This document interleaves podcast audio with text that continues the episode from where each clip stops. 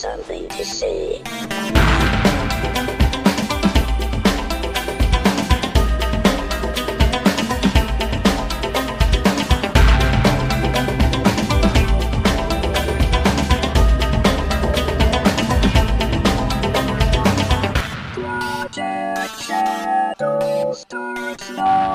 Hello, everyone, and welcome to this episode of Project Shadow. My name's Charlie. You might know me better as sci fi fantasy writer C.E. Dorset. And today we're going to be talking about world building on the biggest scale. Well, I guess not the biggest scale. I guess you could be doing like something that takes place in a galactic cluster like Voltron. But today I I've been spending so much time developing the galaxy for the new series that y'all asked for that yeah i i, I kind of want to talk about it. I'm not gonna don't worry don't worry especially if you've been following me on twitter. I am not going to be going into math in this episode. There will be as little conversation about sines and cosines and tangents and you know all that fun stuff as i can get away with because yeah, there, there's crazy, crazy making, all kinds of crazy making.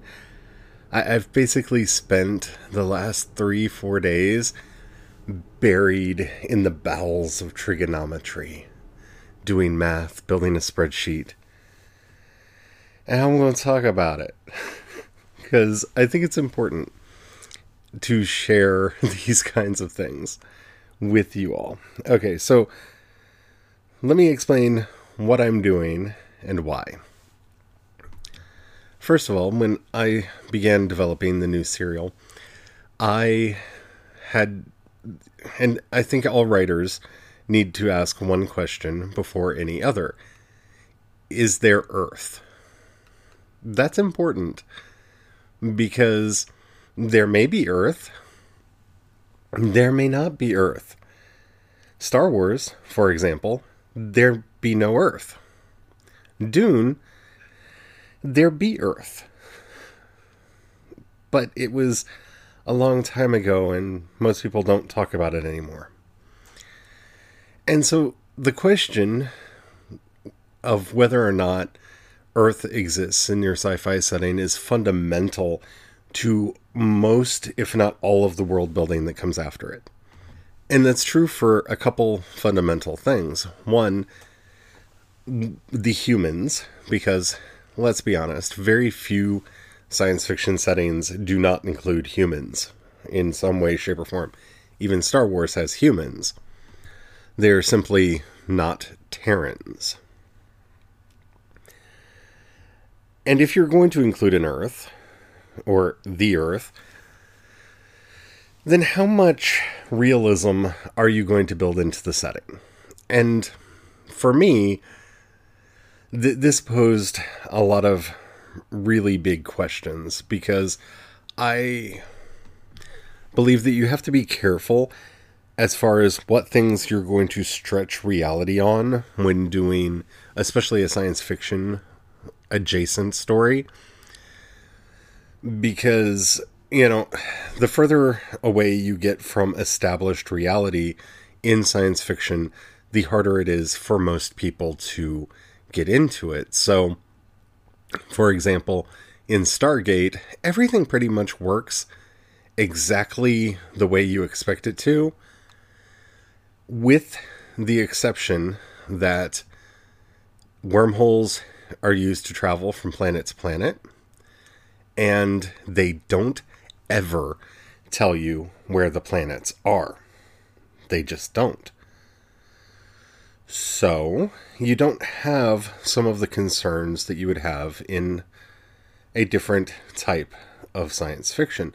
For example, Star Trek has an interesting history when it comes to the galaxy and its use of the galaxy because well, when the original series was being written, it was just kind of being written.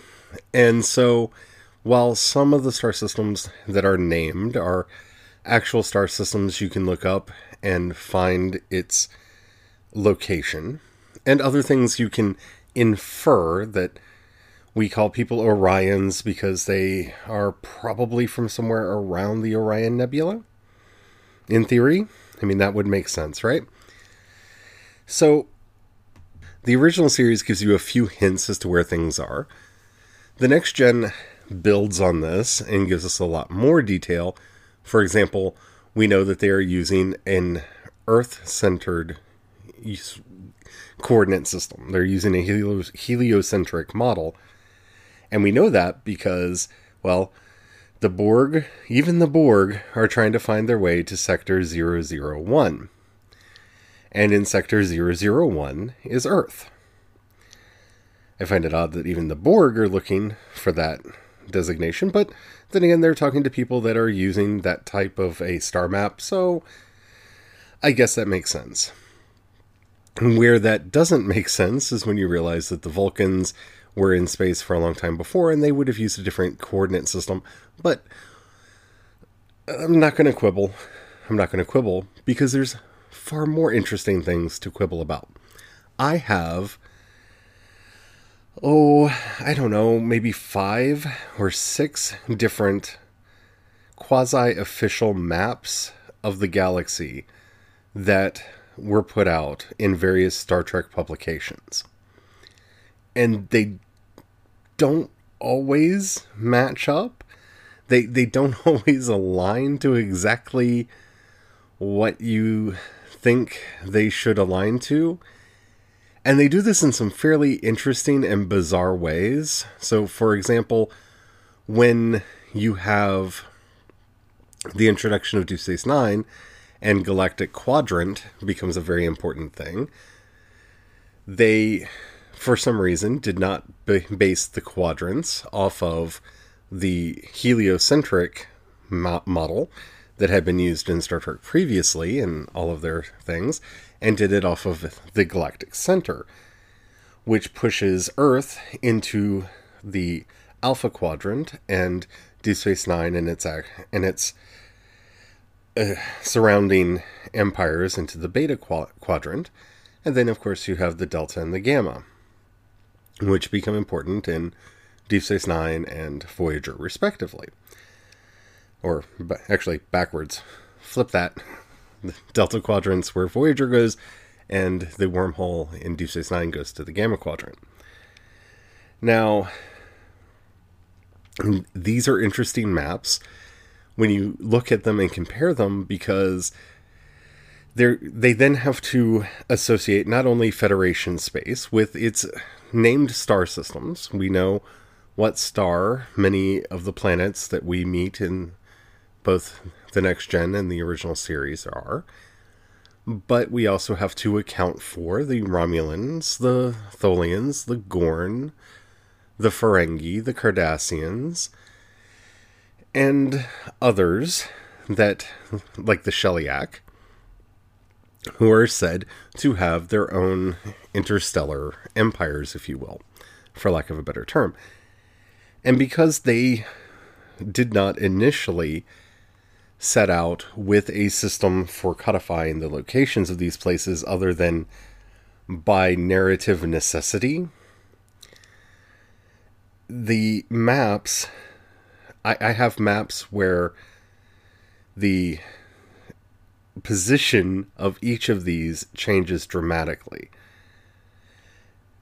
Sometimes the if if you can imagine a north south east west on a galactic map, right?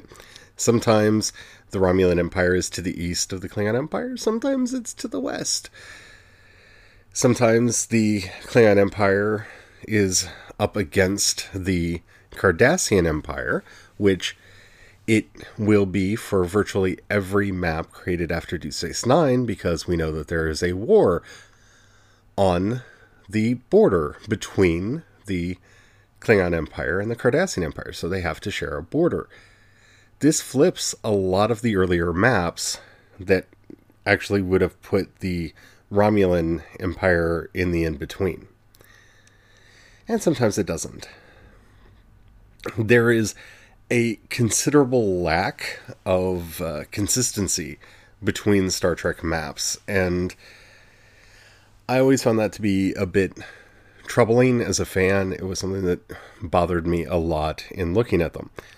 Star Wars, on the other hand, is a completely fictitious galaxy that they get to make and lay out however they want to do so. And the interesting thing about that is they've been fairly consistent, even after the Great Canon Purge, where the extended universe was thrown out. For the most part, they didn't move any of the major systems that we would see on a map of the galaxy. There is some question that has led to one of the more interesting um, fan theories around Star Wars, and that is where Starkiller Base is located on most galactic maps that are put out by the story group. That's roughly where Ilum was on the maps prior to, you know, the Great Canon Purge.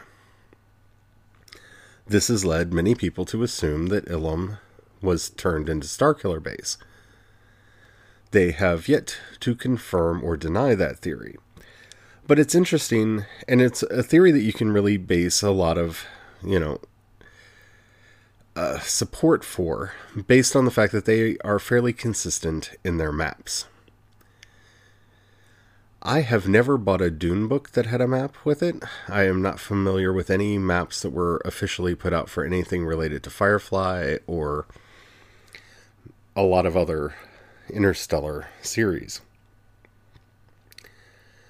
So, when I got to the point of wanting to create a space opera, I wanted to include Earth. I, I, have never done that in a space opera that I've written before and thought it was a unique challenge, and it was something that I wanted to do. It would also alleviate a lot of my own personal guilt for wanting to give human, you know, actual terrestrial names to human characters, because that is something that I am want to do, and I feel weird doing the Luke Leia thing when, uh, you know, we're a long time ago in a galaxy far, far away. But the one thing that I wanted to ensure that I was doing was that I was being consistent throughout. So for me, one of the first things to do was develop a sense of scale and a coordinate system that I can then populate. That that that has been all manner of trigonometry. And I after I it, it took me like two three days to get all the numbers into the spreadsheet that and all the formulas put in and work and doing things. And the last couple days I've spent trying to fix them because the math wasn't working. And I'll explain that in a little bit. But you know the the, the moral of the story is I, I, I mistyped one equation and then copied it through a whole bunch of the table and that was making the math not work anymore so that was my bad. Debugging, isn't it fun? But anywho, so my goal is not to adhere strictly to the known universe. Mainly because that's a lot of work that doesn't pay off. And this is something, if you're doing any kind of creative work, you really have to start asking yourself is are the things that I'm doing going to materially affect the work that I'm putting out? If they are, then they're worth the time, energy, investment that you're going to put into them. If they're not, mm, maybe not worry about it so much.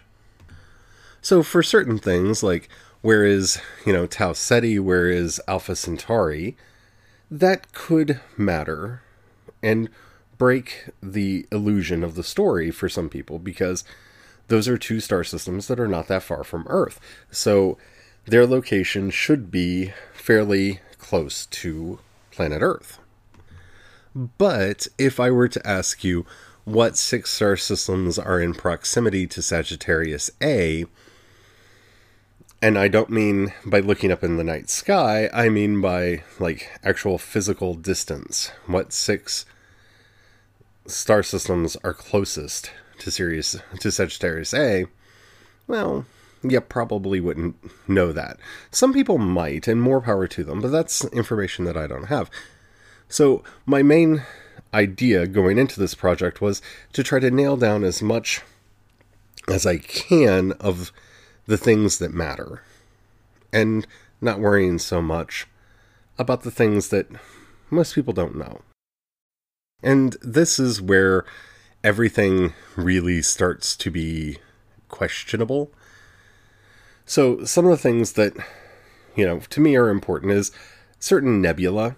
We have an idea of where they are, and they become good focal points. Because if I asked you to name every star that's around the Orion Nebula or the Cat's Eye Nebula or the Crab Nebula, you may be able to look that up, and I still might look some of that up for storytelling purposes. But if I asked you to list me the 25 most important star systems around there that may have interstellar life on them, then we're dealing in the realm of conjecture, and that's a place where story can take hold and take root and do what it's wanting to do. So that's kind of the genesis of everything that I'm working on right now. There are some big things that, you know, would be fun to know where are, you know, such as the nebula and some of the named star systems that might be fun to reference for some reason, like Betelgeuse, because, you know, the fun word to say. Um, but for the most part, the actual day to day position of the stars in the area, and of course, most of the stars in the area do not have names, they have numerical designations. Well, I can tell you right now, for the most part, most of the star systems that I'm going to be bothering to name in a story are going to have a outpost, a colony, a home world, something of that on there. They're going to be probably habited in some way, shape, or form, unless, for sake of the story, it's important that they go to an uninhabited star system. That means, by necessity, the names of the stars are not going to match because, despite what Star Trek did with some of its naming conventions, you know, the people in the Orion Belt or around the Orion Nebula are not going to refer to themselves as Orions. We might refer to them as Orions, but they would have their own self designation. So, for me, that frees me up to be able to create star sectors and what have you for the fiction as necessary, just kind of randomly generating planets and stars. Because again, even if I used current data my numbers would always be wrong because th- this story is probably going to be set about 500 years into the future. And as such, I would have to account for 500 years of stellar drift. And that may or may not change the location of certain stars. It would at least change the distances between them a certain degree. And if you're looking for that kind of realism in your space opera, more power to you, and please let me know who's going into that kind of detail in creating their space opera, because I, I, I would be fascinated to read it. But that's not what I'm going to be doing. I, I, I will be, for the most part, generating a lot of that from random numbers. But again, you know, you want to be careful about what you're doing and how things are working out. And when you're working on galactic scales of this type, world building can very quickly get away from you. And I found it interesting when I did some research leading up to this. As I was going into this, I tried to look up people and what their advice was for galactic world building. And yeah, I really didn't find much of anything. And I understand that because at that at this scale, it a lot of it is kind of, you know, try to adhere to what you understand of basic galactic norms and how stars and planets and nebula work. But for the most part, there isn't a lot of advice out there. And so I, I highly recommend that if you're going to do this, you set up, you, you just set up your scale. You pick the things that matter to you and that you want to be in the right place, and you work from there. Because anything else, trying to be rigid, first of all, the best star map that I could find went out 2,000 light years from Earth. That's not bad. And that, of course, doesn't count any brown dwarfs or, you know, non glowing stellar phenomenon. But 2,000 light years, that's not bad. And then you realize that the galaxy is basically 100,000 light years from point to point, from edge to edge, and roughly ovoid, spherical ovoid.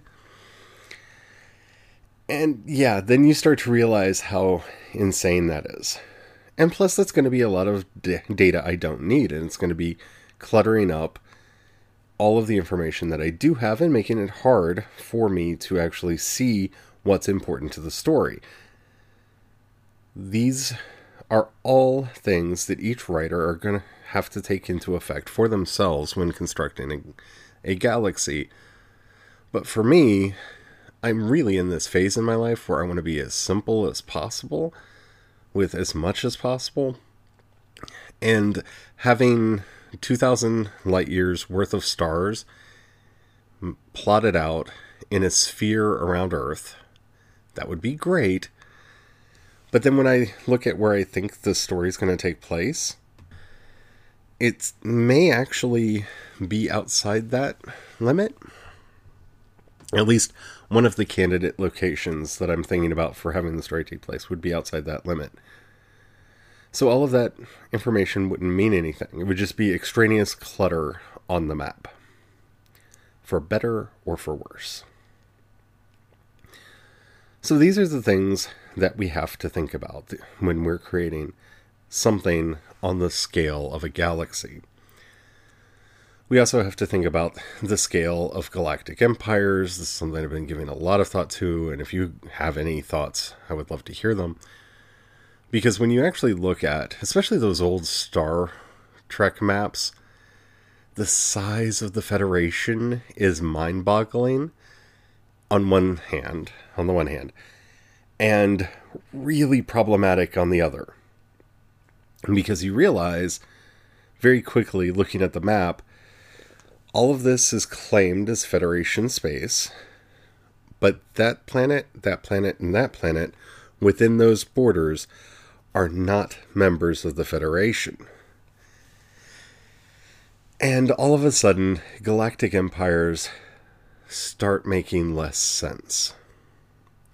Not that they wouldn't exist, not that they wouldn't happen, but trying to figure out territorial borders and boundaries really starts becoming problematic when you're looking at the sphere of influence from a star system and what have you. And keep an eye out on my social media. I may be tweeting out some links to some of the resources that I found on that because I'm vetting a lot of I've been vetting a lot of math lately. But I've been looking at some theoretical models for helping to figure some of that out.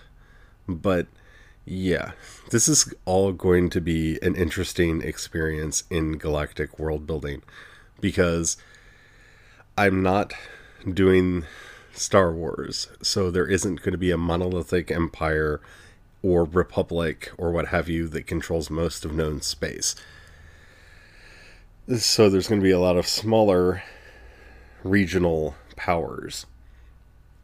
And that starts bringing up a lot of other theories and questions that I have about how many star systems a if you looked at a map of a galaxy, how many of those galactic empires would you actually be able to see on it? And I really want you to start thinking about that because I would love to know your opinions about that because I'm starting to wonder if that's like wondering why we don't see counties and individual townships on a globe.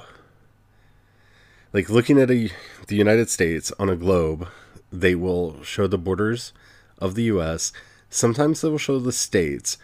They don't show you the counties. They don't show you many cities. They will have some like prominent major cities marked, but not all the cities. And you know, it's that Google scaling thing. You know how when you're on Google Earth and as you scale out, some detail vanishes each time as you go further and further out? The number of stars in space and the prevalence of planets that we're finding around those stars, it starts begging the question in actual physical space, if you had a something like the Federation, which in the many of the new um, next generation source books had about 300 member worlds, it took up many many thousands of light years of space when you looked at its borders, much more space than it kind of could justify based on the fact that not every star within its border, not every civilization within its border was a member of the Federation. And so when it makes me wonder if these galactic empires might look more like a county on a globe than they would countries or continents. Something to think about. It's something I've been thinking about a lot. Galactic world building is crazy, and there aren't a lot of resources on it. And so I kind of wanted to take you through some of the thoughts that I've been having. I hope that this helps. I hope you found something in here that interested you. Um, see, I got through the entire episode and didn't go into sines, cosines, and tangents even though I'm really tempted to do everything in galactic latitude and longitude instead of a Cartesian point system. Haven't decided yet. We'll see. We shall see. Probably going to use the Cartesian point system. Anywho, um, if you like this episode and the app that you're listening to me on allows you to rate either this episode or the podcast in general, please do so. That helps out a lot. That tells the algorithm to share the podcast with more people if you have a buck you can throw my way and join the project in doing so, in the show notes you'll see a link that says Anchor Community Support. If you go down there, you click that link, you can join at the $1, $5, or $10 levels. That money helps out a lot, especially in the intermezzo where we're waiting on sponsorships. And also, that keeps me from being overly reliant on sponsorships, which would also be a great thing. Um, helps me get the mic, helps me get everything, you know, that I use to make all my work possible. So if you got the money and you want to join, please do so. If you don't, and trust me, I understand not having the money, that's fine. Please share this podcast with somebody that you think will enjoy it and especially somebody who might want to be along for the ride because I don't know if you all intro, you know enjoyed this episode, but I'm thinking of doing more kind of world buildy episodes, especially as I'm going through doing development because I love behind the scenes stuff and I don't know. I hope you guys do too. We'll see. I'd love to hear from you on that. Um if you would like to follow me, I am CE Dorset on Twitter, or you can go to facebook.com slash groups slash project shadow and join the group over there. I am trying to get better at posting over there. I am not good at it. Facebook is not my jam, but I'm trying. And I probably would spend more time over there if we had an active group. So, you know, if that's something that you would like to see happen and you are active on Facebook, please join and force me to use it. You can find links to all of that as well as everything that I do over at projectshadow.com. And I just want to say thank you to everyone who has been so supportive lately. It really means the world to me. Um, I don't want to get too soppy, but y'all are wonderful. And thank you so much for listening and saying nice things and sharing things with me It makes all of this worth it. And I don't know, we need more community in the world today. Anywho, until next time, don't forget, have the fun. Bye.